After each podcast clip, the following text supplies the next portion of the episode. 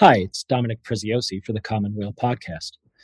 On July sixteenth, twenty twenty-one, Pope Francis issued the motu proprio Traditionis Custodes, overturning Benedict's two thousand seven initiative restoring the older rites, or so-called extraordinary rite of the Mass. Commonweal contributor Rita Ferrone, in her article, A Living Catholic Tradition, featured in our September issue and on the website, called it a great day for the Roman Rite and for the legacy of the Second Vatican Council. She joins us to tell us why and to talk about the significance of Francis's initiative and what it means for the Catholic Church. That's coming right up on the Commonweal podcast.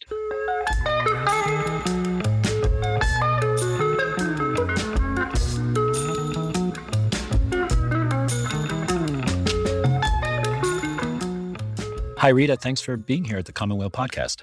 I'm delighted to be here. Thank you, Dominic. So I suppose I want to start with a how we got here kind of discussion. There's perhaps a sense among those who don't pay as close attention as we do that Francis has undone something that had existed for a long time. But in fact, it was something that Benedict did in two thousand seven that set the stage for this summer's motu proprio, the issuing of Summorum Pontificum, which gave broad permission for the celebration of the Tridentine Mass. Back then, fourteen years ago, you wrote a piece for Commonweal called A Step Backward, in which you explained the origins of Benedict's initiative, and in particular, how it deviated from the intentions of Vatican two's reform of the liturgy. Could you give a recap of what happened in two thousand seven and what led to it? Well, there were really two things going on at the same time, and I find that it helps to understand both of these two prongs of Benedict's action. First of all, he was interested in reconciling the traditionalists, the Society of Saint Pius X, and those who were in wanting to be in union with Rome. They didn't want to be part of a schismatic group, but they wanted very much to continue to celebrate the older rites. So he was interested in making space for the traditionalist liturgy in order to reconcile these very resistant people who had problems with Vatican two and the reforms that had come from it. At the same time, there was another trend that was developing, and this goes back to the years before Benedict was Pope. He had a very strong position of criticism toward the liturgical reform, and through the years, he had written books about it and endorsed other people's books and discussed uh, some of the re- reactions to the reform in such a way that he became known as a critic of the reform. Also, there was a kind of hope that when the Tridentine rites were, quote, liberated and could be much more available to people, that there would be what Benedict called mutual enrichment between the two forms, and that this would lead to a reform of the reform, which would in some ways ameliorate the things that he found problematic and that other people who are traditionalist leaning found problematic in the reform. The issue here, though, is that most of the reforming was expected to be done on the Reformed liturgy, not of the Tridentine rites, which were considered immutable. And that's one of the reasons why people were reluctant to give them up, because they didn't want them to be reformed. So part of the project was this wedge that was being inserted into the mainstream of the church. Now, on a positive side, well, this was supposed to be a great thing, and people would discover how beautiful these older rites were, and they would want to have the newer rites be just like them. But on the negative side, it was also a challenge, because a lot of people didn't feel that the reform was so deficient as some people were arguing it was. In your column, you note that when Benedict wrote uh, Summorum Pontificum in two thousand seven, he invented the term extraordinary form to refer to the older rites and called the reformed rites the ordinary form. I suspect there are people uh, who don't realize that those terms came into being only then, or that there were never two forms in existence at the same time. And yet these descriptions in the intervening years uh, seem to have become normalized. What do you think the intent of choosing language like this was? And, and what do you think has been the effect? Well, I think the choice of ordinary and extraordinary was, on the surface, supposed to privilege the Reformed rites by saying that they're ordinary. But the way most people hear the term ordinary, it doesn't work that way. And in fact, I believe the hidden intent was to suggest that these are two equivalent and interchangeable options. Take your pick. And that is, in fact, how people received it. The ordinary should mean nothing is taken away from the dignity of the reform. That's a fig leaf. What actually happened was that ordinary was no longer considered normative. And that is precisely what Pope Francis is getting at in Traditionis Custodes. He is saying, once again, as Vatican Two did, as the popes after the council did, that what the council ordered and implemented in the post-conciliar years as the reform of the liturgy is, in fact, normative. And the pre-conciliar forms, the form of the Mass and sacraments that antedated that reform, needed to be reformed, and now they were. So those would be set aside, except for exceptional circumstances. You know, right after the council, there were a lot of elderly priests, and they allowed them to continue to do what they had done all their lives. But it wasn't intended to be a continuing reality that would provide an alternative rite for the church. That was definitely not the intention. And how about terms like ancient and modern? Because sometimes we hear discussions about this sort of dichotomy too. Yeah, sure. It's a rhetorical framing, and it has a, a political overtone. It really does. You know, the ancient rite of the Mass of the Ages. Things like this are laurels that people place on these forms of celebration. And you, you have to realize that's being paired, on the other hand, with invective against the reformed rites, such as calling it a hack job or a modernist creation or not a rite or irredeemable. I'm quoting those from actual essays, books that people have written in criticism of the reform, and these have become talking points for the anti-conciliar party. Now, some of the texts in the Reformed liturgy are based on ancient sources much older than the ones in the fifteen seventy Tridentine Reform. But you'd never know that, uh, and nobody is calling the Reformed Rite the ancient rite, but there it is. There are these ancient sources that weren't available in Trent because they didn't have as much historiography as we have today. So Trent was a settlement based on what was known at the time. Vatican Two, we're in a new position historically, and we still have tradition, we still have history, we have that. But the rhetoric has insisted on dichotomy that favors the fifteen seventy settlement over the Reformed Rite.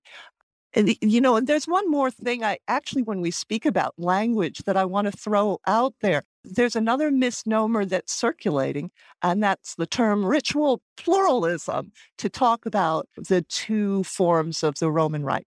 No, that's not what this is.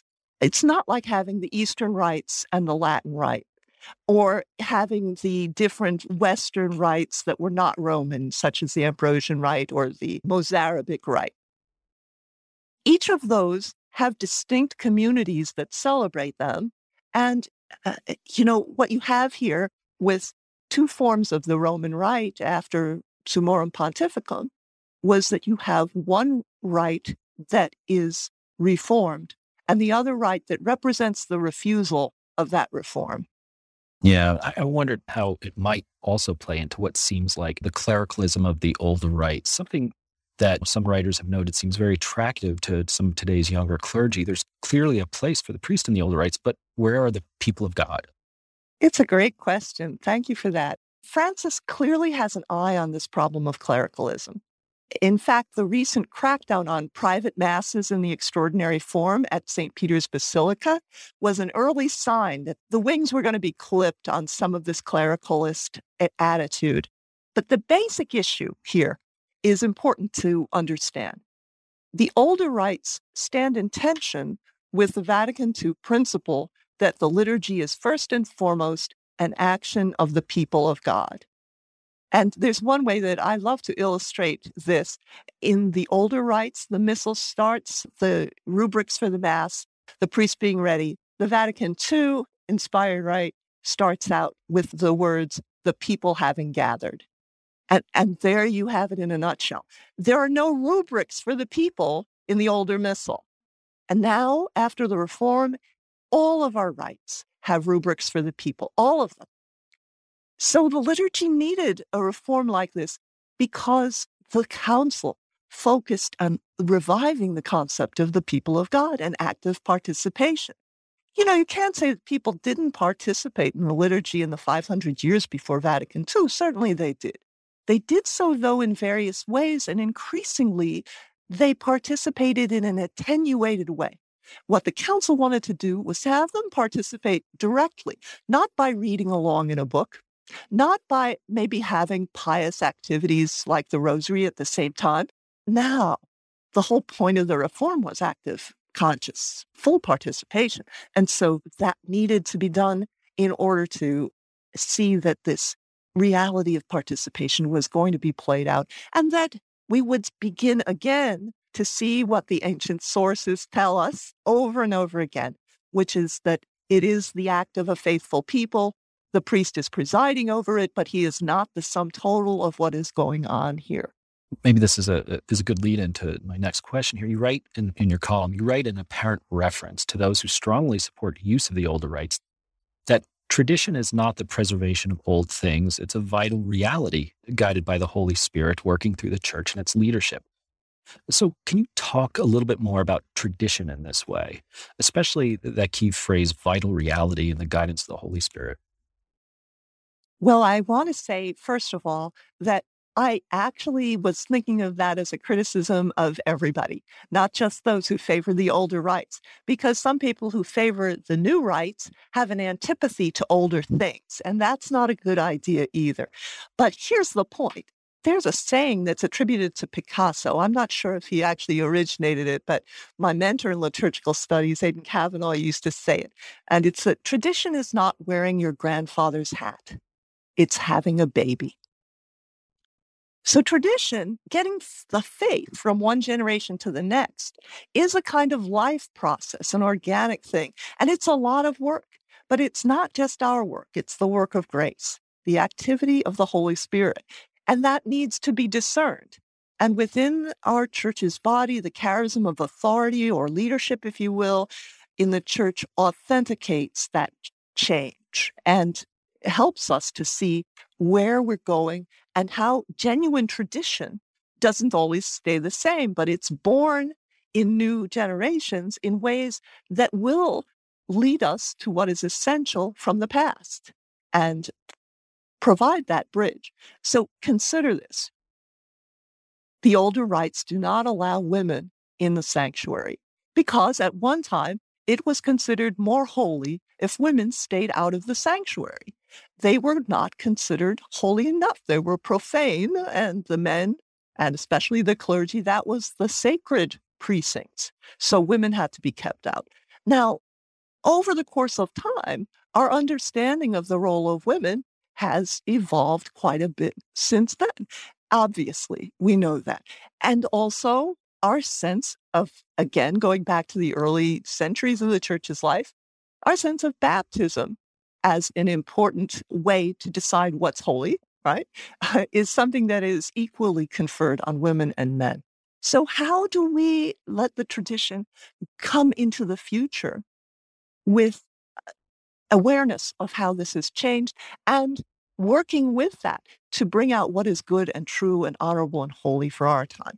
And that did include, for the reform, having women be allowed to be in the sanctuary and to undertake ministries that they had been kept out of. It wasn't until Pope Francis, this is a long process, it wasn't until Pope Francis allowed women to have their feet washed on Holy Thursday or to be instituted as lectors and as acolytes. They'd only been doing it informally before then, but this is tradition. You know, tradition is seeing how the past transfers into the future in a fruitful way, because if you kept on doing what you did in the past, it wouldn't be fruitful in the future. I could throw out other examples, but here are just a couple. Late antiquity was a bathing culture. They had aqueducts, they had fresh water. There was all kinds of opportunities to have pools of water and people bathing together. And baptism by immersion was not a hard thing to do.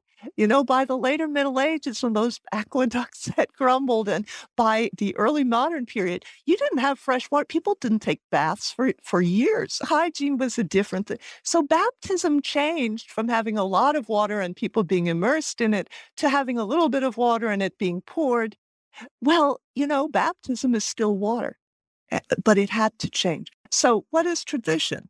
It's not just keeping around old things. It's finding the heart of what is important. And the central signs and symbols have remained as sacred, potent realities, and they're there in the reform, and you can find them. But if you're focusing on the externals, you're not maybe going to see the things that are more important, the water, the forgiveness, the Eucharist as bread and wine, and so on and so forth. But the early twentieth century was a time of the end of empires. The, all the empires were collapsing at the beginning of the twentieth century. And there was also the collapse of colonialism and the rise of the self-determination of peoples. And so when we got to the point of Vatican Two, the church really faced a moment of saying, what kind of a church are we going to be? We had internalized notions of what is grand and beautiful and honorable and good out of an imperial mindset, which had been so much a part of the world that people lived in. So what kind of a church are we going to be? And that is going to influence how we celebrate liturgy. So you can't just take a Kappa Magna out of the closet and expect it to recreate an imperial situation. However, you can cause dissonance with the gospel message by having it be more important to have the trappings of an imperial court ceremonial than to have something which reminds people of the Last Supper of Jesus, of the intimate connection of those who gathered with him as friends. We'll be right back with the rest of our conversation with Rita Ferrone. Faith, Dialogue and Understanding. The Institute for Advanced Catholic Studies at the University of Southern California is a global hub promoting Catholic thought, imagination, and experience. The Institute supports scholars, generates research, and helps grow the Catholic intellectual tradition. I A C S is an independent Catholic research center at a leading secular university. The Institute supports free academic inquiry, respectfully engaging different viewpoints in the common search for wisdom and truth. The Institute for Advanced Catholic Studies at U S C, pursuing knowledge and building faith. Learn more about the Institute's work at I A C S dot U S C dot E D U and on Facebook, Instagram, and Twitter. That's I A C S dot U S C dot E D U and on social media at I A C S U S C.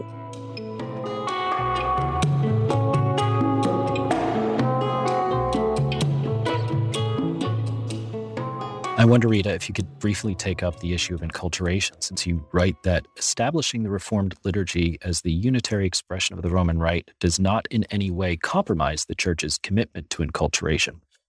Uh, why do you feel compelled to point this out? What are people misunderstanding or misinterpreting about Francis's move in the context of enculturation?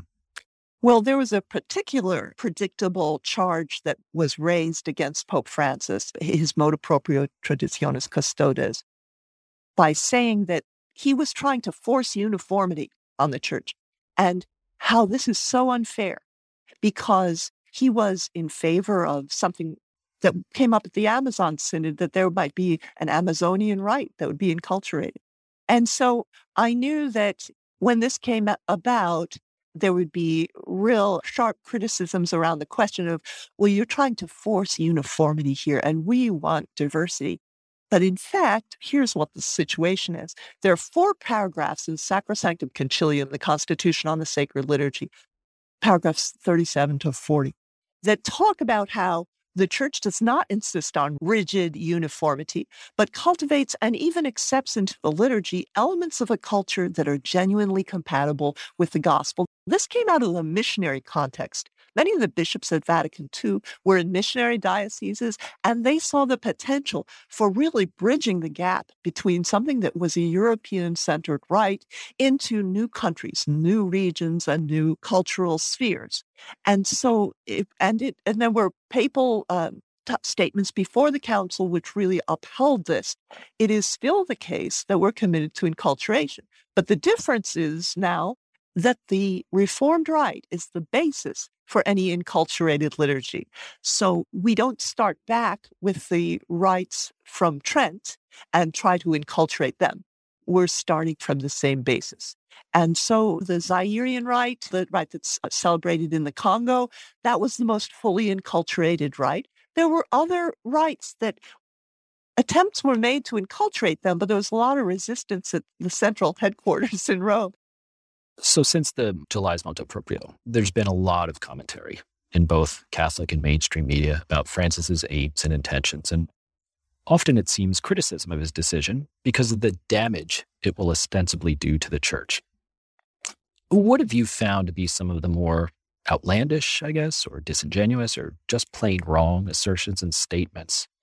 And how would you respond to these? How would you try to explain, hey, wait a second, this isn't exactly right? Well, I think that I've picked up on several different kinds of responses, and each of them is different in its effect. So I'll just give an example of each one. The first one is extreme self-dramatization. You know, an example might be Monsignor Andrew Wadsworth, who is the head of the International Commission on English in the Liturgy, called the motu proprio an atom bomb. And he really was saying that basically this would destroy him if he was not allowed to celebrate the older rites. And to me, my response would be, this shows what you really think about the rites that were reformed. I mean, it would kill you to celebrate that. Was this really a life and death matter? I've heard people say how they're nauseated by the new rites or they can't stand them. You're trying to destroy my spirituality. And this is awfully dramatized and extreme. Okay, so that's one kind of ref- comment I've heard. Another is inflammatory, pointed at Pope Francis personally. And the example I would give is Cardinal Gerhard Müller, who said the shepherd hits the sheep with his crook, and that Pope Francis proceeded without the slightest empathy. So two things occur to me in response to that. One is that this is calumny against the Pope, and it distracts us from the real issues. Pope Francis is making an argument. He is not there to offer empathy. He's there to lead the church. This is sometimes a tough job, and it's not about emotion. And so then the other response I have to that is, why are you whipping up emotions like that instead of helping people to see why the Pope has made some statements here that are wise and true, and we can all benefit from listening to them? Okay, then the third one, there are some who are crusaders for the cause. The older rites are more important to them than church altogether. And the example might be that I would highlight is Bishop Athanasius Schneider. He's an auxiliary bishop from Kazakhstan who has been very instrumental in worldwide traditionalist agitation for expanding the older rites. And he's also been very vigorously and vocally opposed to Pope Francis. And he said, he told priests they should disobey. They should just disobey the, the motu proprio. That's outright rebellion. And I think it proves Francis's point that the permissions that have been given have been used not to create a greater harmony or mutual enrichment, but they've been used to widen the divergences. And now we see the terrible fruit of that in a bishop of the church telling priests to just flagrantly disregard what the Pope has asked them to do. So I, I think we've arrived at the inevitable point in a discussion like this. So what's next? Where do we go from here? What would you say to people listening? What can we maybe anticipate in months, years, decades, millennia ahead? Predictions? Oh, a great question. I don't know. I think one of the things that's important to remember, because many of the more antagonistic voices on the internet who are opposed to the reform or opposed to Francis or who are advocates to the older rites as a sort of point of do or die. It, it, you have to remember that their place is magnified by their very extensive use of media, and they are actually very small. one percent of priests worldwide celebrate the older rites. one percent. That means ninety-nine percent of them are celebrating the Reformed rites. But the United States has had the highest proportion of sites for this worship of any country in the world. So what that means is that they're few in number, but they can cause an outsized problem, and that we actually do have a problem more in the United States. fourteen years of protecting the old rites and making more space for traditionalist thinking has indeed contributed to what is now an American problem, even though this is from a numerically small group. But if we focus on this moment as something that only pertains to them, that it's about the fate of these small, the small number of traditionalists, we're going to miss the positive content of the Pope's statement. And that is very simply that we have to revisit, reimagine, and reclaim the foundation in Vatican Two for what we do in the rites that we have. So there is a direction. And this is, in my mind, where the gold is. And that's where I hope the future will take us, is that we will pay more attention to what it is that is so precious in the Reformed rites that it is worth maintaining, that it is worth agreeing with Pope Francis that this is the norm of the Church, that this is the thing that's going to get us closest to the authentic faith that we wish to profess. So things like the Paschal Mystery, if that's a theological concept of the Reform, it's central to the Reform. The traditionalists d- reject that as a key to understanding the Mass. So, okay. We've got to understand, what does the dying and rising of Christ have to do? What does resurrection have to do with what I do at Mass on Sunday? That's dynamite. If you start to unpack that, that's a wonderful thing. Active participation, we spoke about that earlier. The liturgy as the f- action of the people of God. I think people get that, but it would be good to name it. It would be good to claim it. It would be good to emphasize it more. An outward-looking direction in our journey of faith. Vatican Two came up with this wonderful key uh, term, the pil- a, a pilgrim people.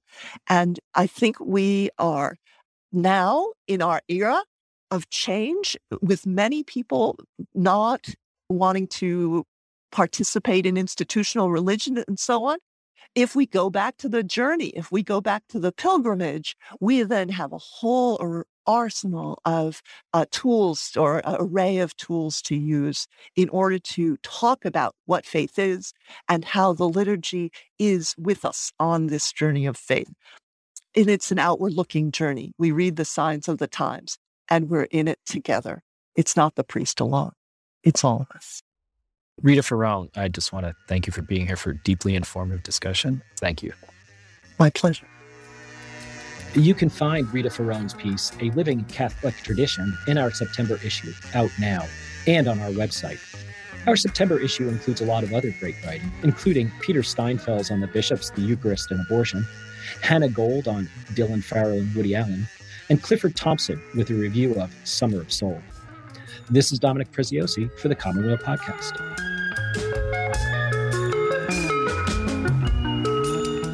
The Commonweal Podcast is produced by Assistant Editor Griffin Olenek and the Commonweal staff in partnership with Sandberg Media. Wally Boudway composed the music, and David Dalt did the editing. For the Commonweal Podcast, this is Dominic Preziosi.